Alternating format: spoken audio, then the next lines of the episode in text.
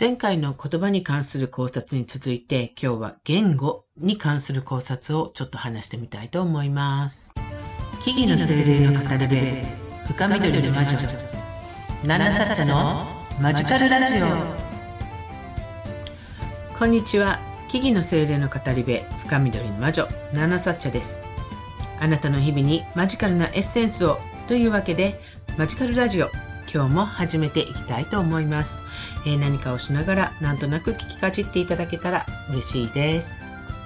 えー、私のね、えー、魂の源にある存在と私は呼んでるんですが、まあ、いわゆるインナーセルフという存在でしょうかね。えー、そあの私のインナーセルフはブリガンティアという、え女性、女神がいるんですね。で、まあ、これに関してのね、話は、あの、私のブログに、あの、魂を遡る旅という感じのブログがありますので、えー、興味のある方、えー、ちょっと一読していただければなと思うんですけれども、えー、まあ、そのブリガンティアが、あの現れる時ですね。初めて現れた時そうなんですが、彼女の口が開くことっていうのはなかったんですね。音声を持って言葉を発することがないっていう感じですかね。それでも彼女の思念、思っていることっていうのは私に伝わってくるっていう感じがしました。でね、これ、こういう現象っていうのは、まあ、エネルギー体同士の交流の中では、すごく当然の現象だと思うんですね。えー、世界的にも、あの、割と有名な宇宙から地球の人々にメッセージを送ってきている知的生命体の一柱であるバシャールっていう存在について聞いたことがある方も多いのかもしれないんですけれども、その、えー、メッセージを下ろすね、媒体となっている人間のダリル・アンカさんの言葉というものを通して、バシャールは、えー、そのことについて言及している、あのー、記事があるんですけれども、えー、まあ人々はね、とかく著名な存在の方ね、言うことしか信用しないってこともありますのでね、あえてここでちょっと引用するんですけれども、えー、彼らのバシャールの存在している場所というのは、物理的には不可視であり、見えないということですね。そこに存在するエネルギー生命体たちは、言葉や名前を持たず、テレパシーで意思の疎通をする。っていうふうに、バシャールは言ってるんですね。で、これ、こういうふうに言われると、へえ、なんだろうって思う方もね、いるかもしれないんですけれども、えー、まあ、まず私たちはね、自分たちの概念の中にないものっていうものは、わからないから、怖いとか、信じないっていう感情を持ってしまうことが多々あると思います。で、このバシャールっていう存在が伝えることもね、えー、自分たちの抱く想念、概念とは違うところにあると自分がもし捉えてしまうと違うとか、知らないとかわからないとかっていうふうになるとは思うんですね。まあそういったね、一般的な、えー、概念を踏まえた上で、まあこういう話を、今日の話を続けていきたいと思うんですけれども、私の中のブリガンティアとの交流っていうのは、そこに言語というものが存在しません。で、私たちが知っている日本語や英語やその他の言語で彼女は音というものを発することはなかったんですね。それでも彼女が想念、まあ、思念、思いにあたるエネルギーを送ってきていることは感じることができるっていう現象でした。そしてそれを理解しようとするときに私、私自身の概念の中に存在する言語っていうフィルターを通して概念化するという現象ですね。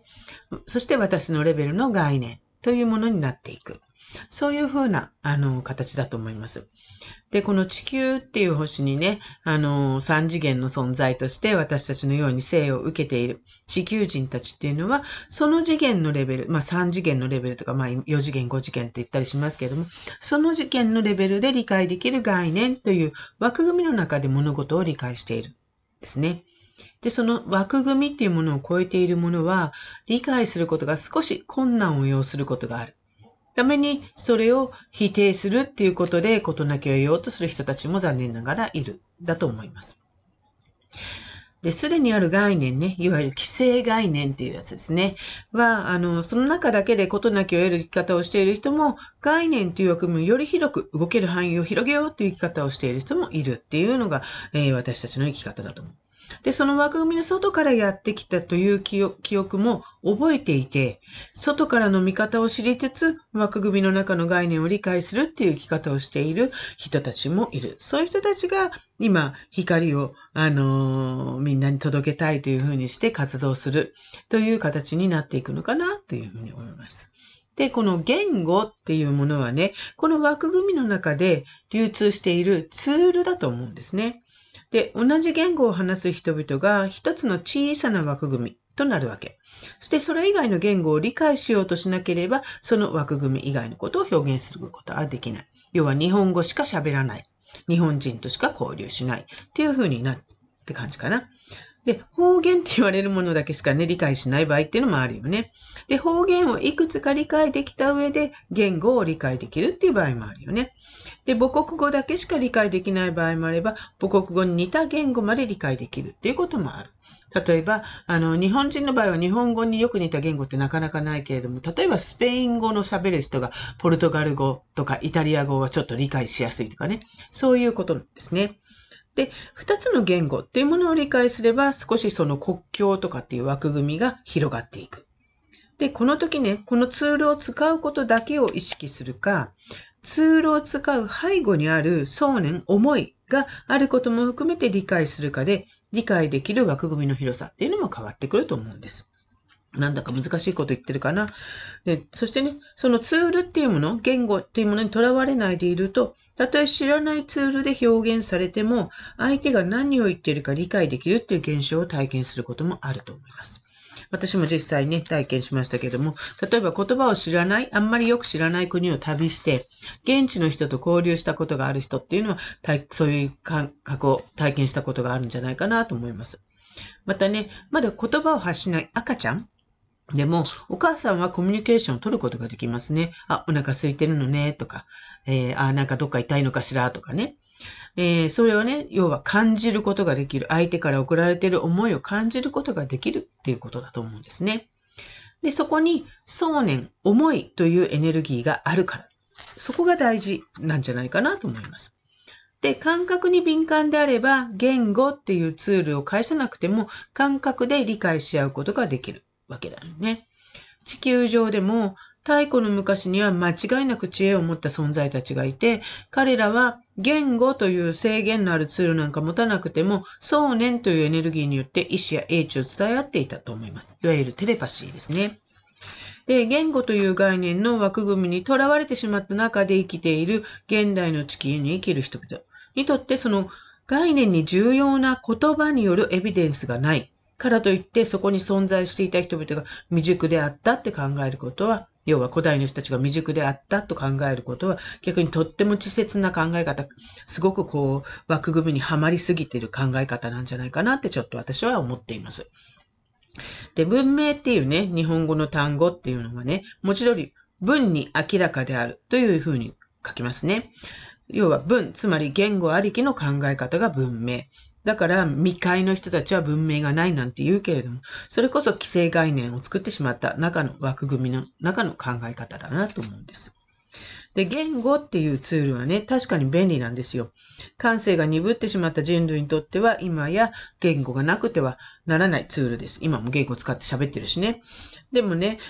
必ずしもなければならないものではないんじゃないかなとも思います。言語によって概念を押し付けるっていう欠点を持ってるから、こう言ったらこうみたいなね。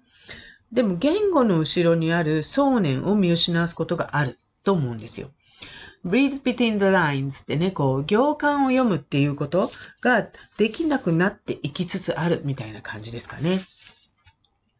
そんな風に憂い部分があるんですが、そろそろね、ちょっとあの、アップできる、収録をアップできるのがなんかやっぱり10分ぐらいしかアップできないみたいなので、えー、残りはちょっと続きを後半、あの、また次回続きをお話ししていきたいなと思います。ので、今日は一旦ここでおしまいとしておきます。なんかね、尻切れとんぼで申し訳ないのですが、本日のあの前半も聞いていただきありがとうございました。えー、私、ナンナサッチャはね、マジカルラジオ以外にも各種 SNS や YouTube、アメブロなどで発信活動をしたり、あなたの日常にちょっとした魔法をもたらす各種講座やワークショップ、カウンセリングセラピーなんかも行っています。